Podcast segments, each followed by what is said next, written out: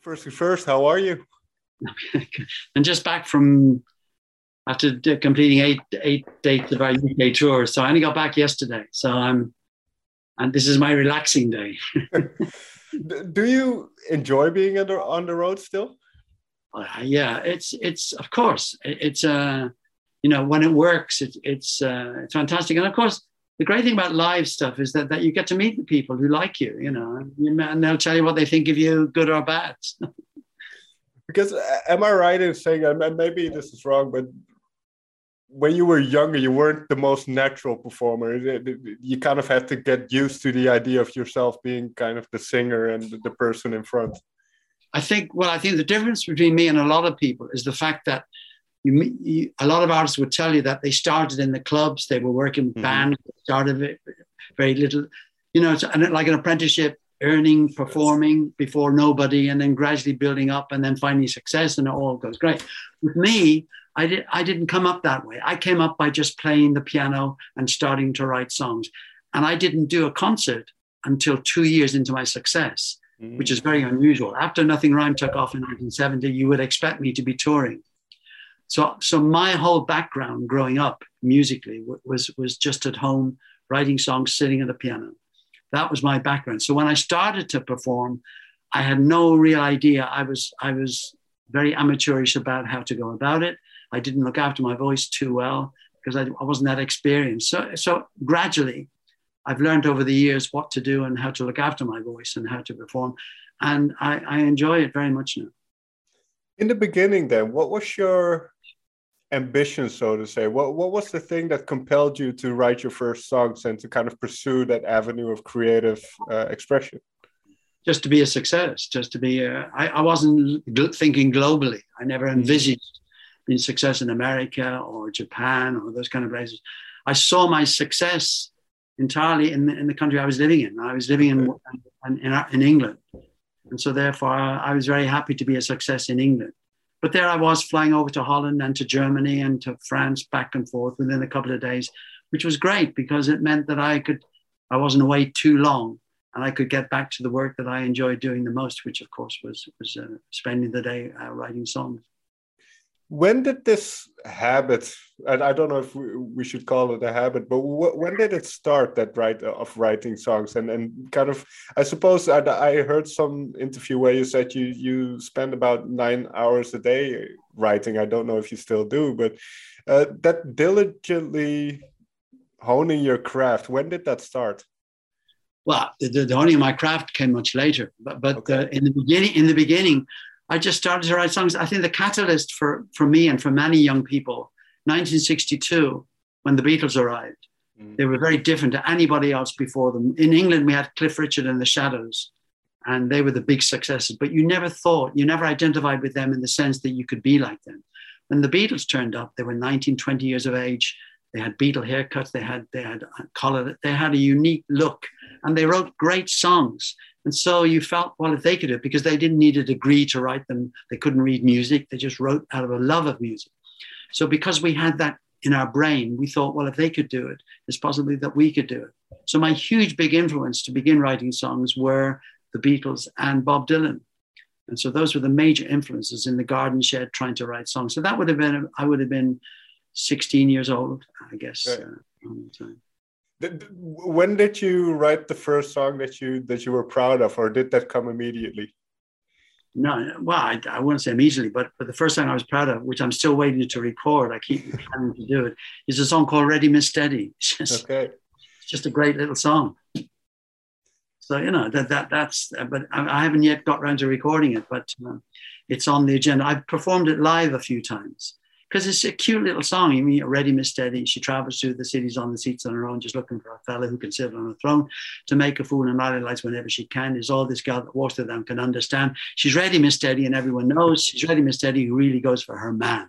I mean, that's that's 15, 16 year old kid. I think. But that's that's excellent, and especially I think you can hear of where you where you wanted to go with with songwriting and, and and kind of that those those ideas so so when the success did hit and, and you mentioned it and, and especially international as well did it come as a surprise did it come as a surprise to you when you wrote, for instance, uh, "Alone Again"? Did you know it was a great song, or how does that work from your perspective?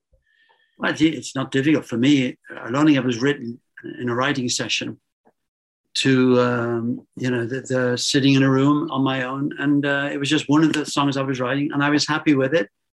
Um, you know i didn't think it was any more special or worse than than anything else i've done.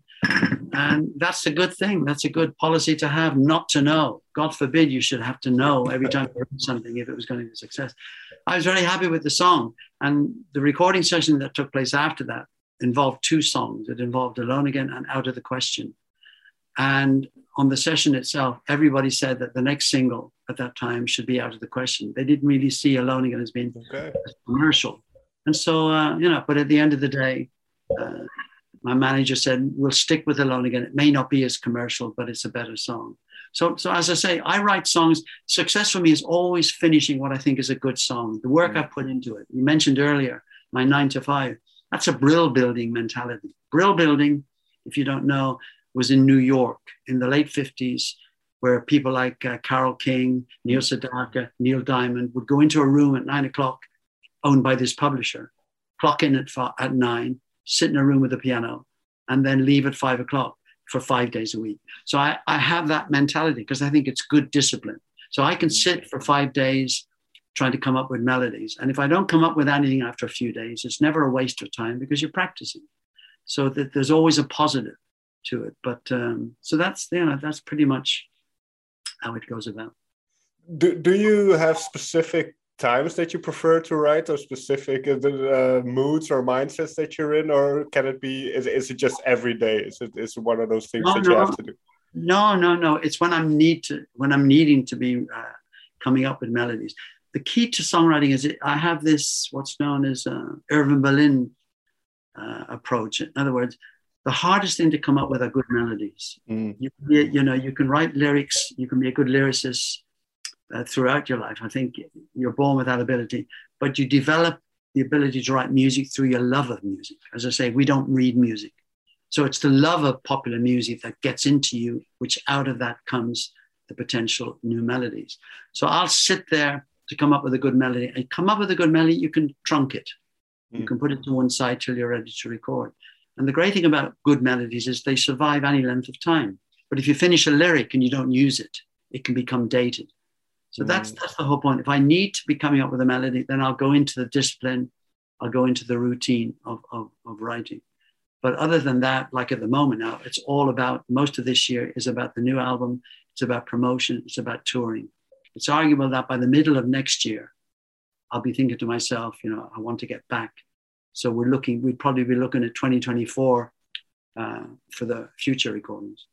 Well, if, if we jump to the, the new album Driven, then, because I can imagine you've been making music for quite some time, that time, I, that, that space of time, I don't know how long that is, where, where you try to come up with melodies for new songs.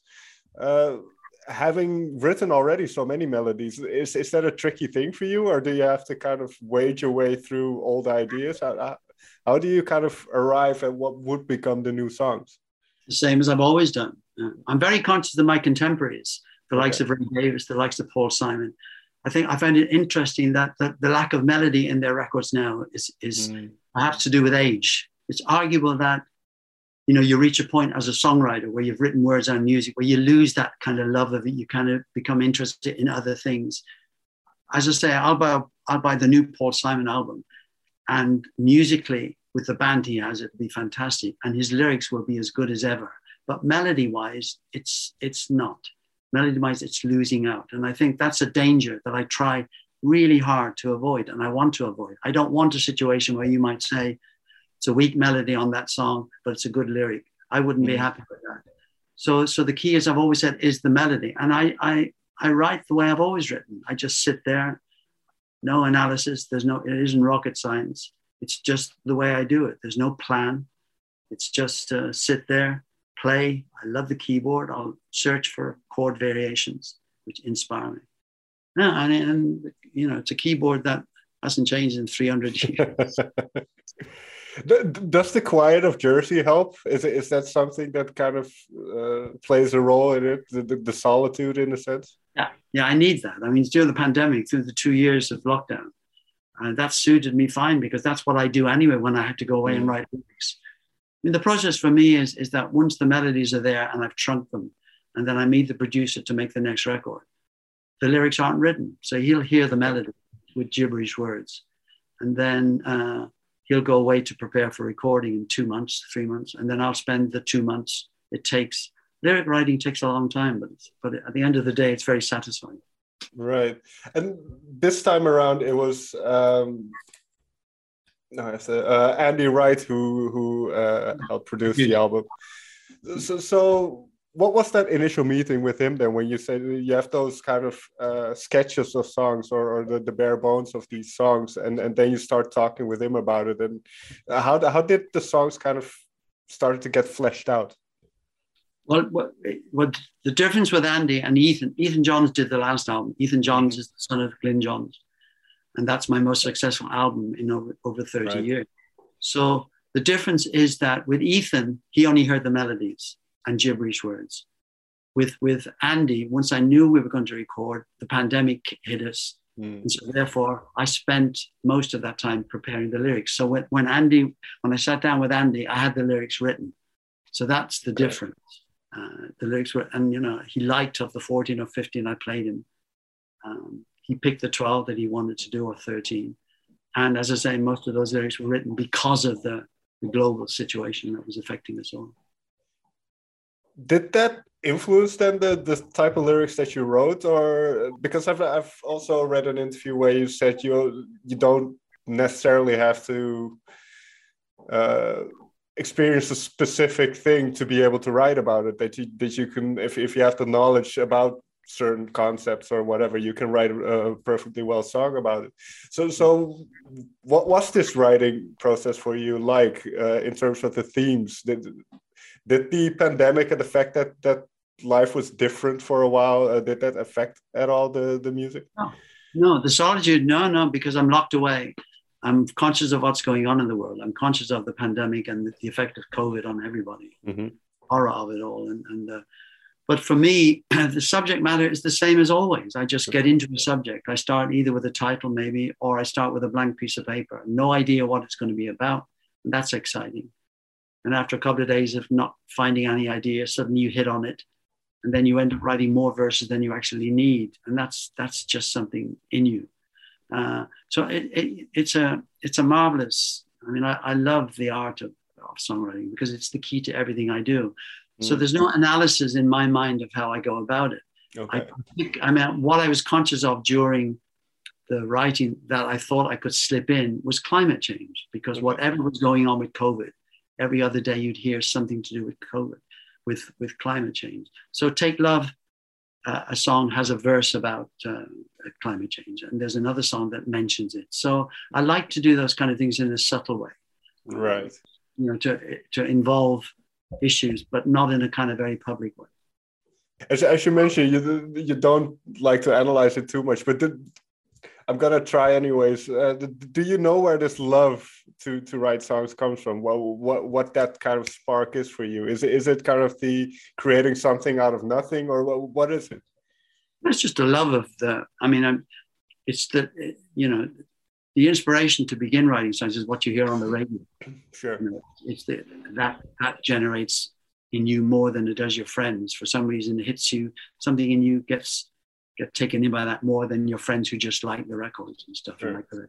So, but it's it's. I mean, I I I don't know. Uh, what's your question again? Let me. I digress. No, look, kind of where that passion comes from, but it's one of those things, I suppose. It's it's very difficult to put into words. It's just there, right? Yeah, it's just there. I mean, it's always been there because it, nothing has changed. I've never been bored by sitting on a piano. I tried to learn guitar but I'm left-handed and it didn't work out because the, the guitar teacher wouldn't teach me left-handed. so I dropped the guitar, went on to drums, and I played the drums on the piano. So it's it's kind of cool. I mean, it, it's everything put together. I mean, you, you've got people like McCartney who can play great acoustic guitar. He can play good piano, and he, apart from his bass, he's able to use those in his songwriting. With me, it's pretty much all the piano. I mean, I, have used other keyboards, I have to say, for effects but generally speaking, nine times out of ten, it'll always be be me with the piano. You know, in my mind's eye, I, I wish I had learned acoustic guitar because it might have given me something. But but then I've learned to play the guitar on the piano. Mm. I do hmm. songs that that that strum. I can do that. I can strum like a folk song. I've written folk songs, so I can strum it uh, like a like a guitar. So I get away. Has technology uh, changed your uh, playing style at all? No, it's affected. Um, it's made me buy all the all the little digital devices mm. to um, to record my demos and stuff, to record songs at home. But I, I hate them because okay. I, I, I need my glasses to read. So I'd be coming up with an idea and I'd I'd have the digital little devices only about that size. Brilliant sound, brilliant sound. But every time I'd have to keep putting my glasses on to change. I stick, I, I, am very happy with cassettes and the, the, the, original 70s ghetto blasters, which have the inbuilt microphone. Mm. That's key to the difference between ghetto blasters today. The ghetto blasters you get today don't have the inbuilt mics. So the inbuilt mics means that I can plonk it on the piano and I put in the cassette and off I go. And if I stop it, I can rewind, I can see without needing glasses. The sound, right. the sound isn't great. The sound on the digital devices is much better. But I don't care. If I write what is a good melody, it doesn't matter how, how rough it may sound. Sure. And now I mentioned uh, Andy Wright, who uh, has worked with Simply Red a lot. And now one of the per- people you've worked with uh, on this album as well is uh, Mick Hucknall. Mm. So, what was it like getting the chance? And and I suppose with KT Tunstall as, uh, as well. What was your approach to to working with other people on this record? Well, we're in an era now where duets are quite the in thing. So there's a, there's a lot of that going on. So we, with with Take Love, we finished recording it, and and uh, Andy and I said, you know, this would be a good song for a duet. And then I mentioned that that uh, KT had done a song called "Suddenly I See," which was a big hit for her sure. a few weeks back. So we felt it was a similar tempo. So we said, yeah, let's send it to her. So she lives in California.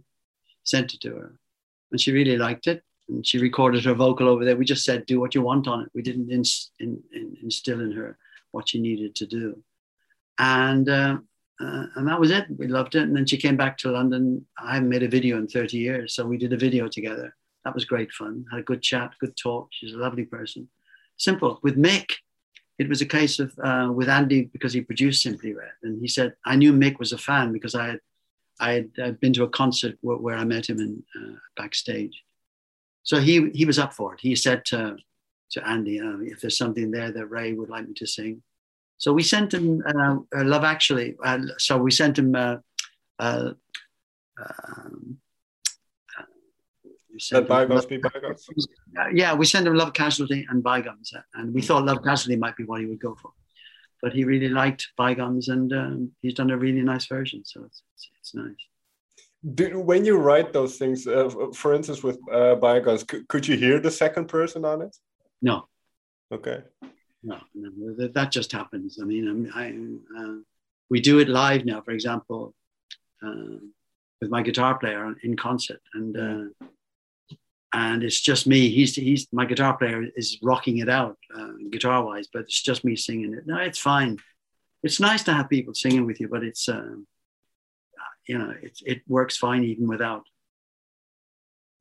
The, the way you describe it and your approach to songwriting. And I've seen videos of you where you, where you show that you you try to keep up to date with uh, music coming out and, and kind of listening to all kinds of uh, genres and everything. Is is music music still a very much a big exploration for you, where you kind of uh, sift through all uh, all kinds of music and kind of look for inspiration or do you kind of have you settled well settled is not the right word but have you found kind of a way that works for you no, I, I, am searching all the time. I mean, you can't be a contemporary songwriter if you don't like what's going on.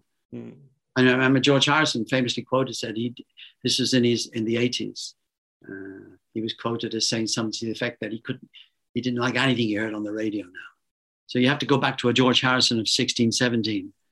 He would have loved everything he heard on the radio. That's the difference and stuff. So it's very important to like what's going on. I might buy a rap record by Jay Z or something like that, but, but you know, melodically, I'm not going to get much from it. But production wise, mm. it'd be interesting, and I you can use those ideas, you can incorporate them in in working with producers on your own material. So there's always important. I mean, I, I, you know I buy everything because it's important to like what's going on and to listen to what's going on and to get something out of it. It's uh, and it's not a pressure. It's not a job that that you know you feel you have to do it. You do it because that's what you enjoy doing. The excitement of sitting down in my music room with two massive speakers. I hate to listen to stuff on a computer. Okay. I'm computer illiterate, but I, so if my daughter says to me that there's a track here they want you to listen to, I'll say put it on the CD and I'll take it up to my music room. I don't want to listen on a computer, so I love to sit in a room whether it's a CD, and and uh, that's that's always been a joy. There is an aspect of sharing it with an audience because you do share it, uh, otherwise you would keep it to yourself. So, so what is that interaction that like for you? We mentioned the playing live a little bit in the beginning. So, so what is that interaction of, of wanting to share what you've created? Yeah, I mean, I'm very confident. I mean, I, if I when I go on stage for two hours, I'm very confident, very, uh, very at home, very at ease, singing my own songs. Now, if I was to sing other people's songs, I'd be as nervous, I'd be frightened, I'd, like, I'd worry about what the audience would think. But what I know when I'm performing, they they know my voice. They're hearing me sing well. It's my songs I'm playing. It it's it it it's fine. It it uh, it works out really well. So I don't have any uh, I don't have any issues on that front. The songs are there. Of course, I want people to, to like them. There's no mm-hmm. question about that. And when a record is made, I want people to like the record. But I'm not.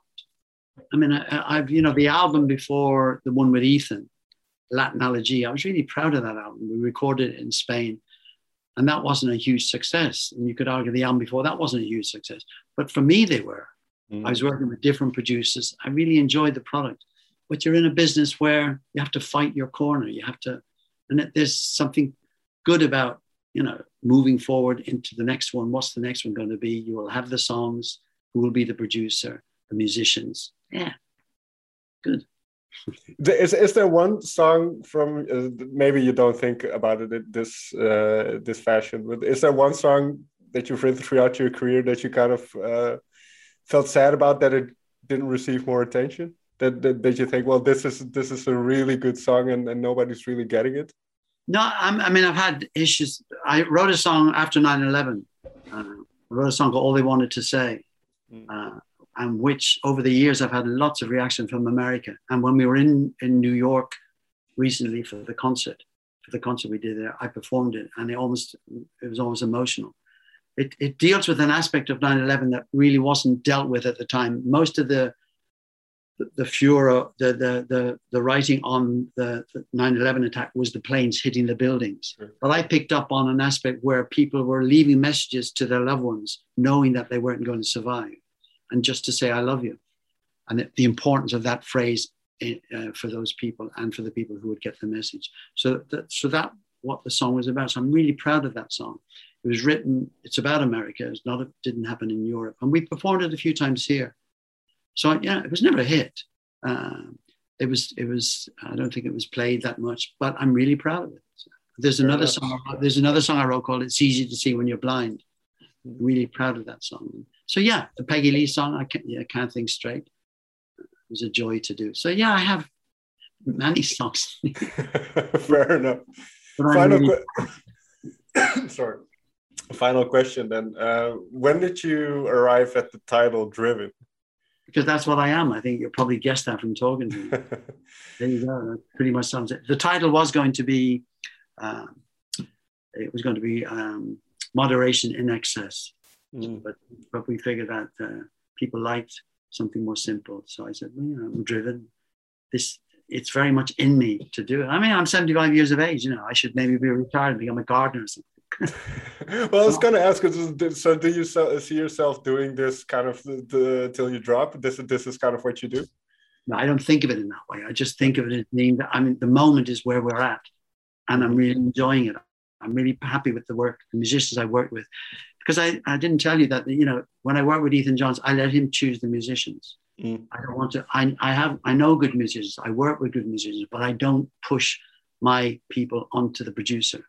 With with Andy, I let Andy pick the musicians, and here's how it works. Every time for, for, with the Latin musicians in Spain, with with Ian, uh, with with um, uh, Ethan, and with Andy, I turn up, we turn up the studio on the Monday. The studio is booked for five days.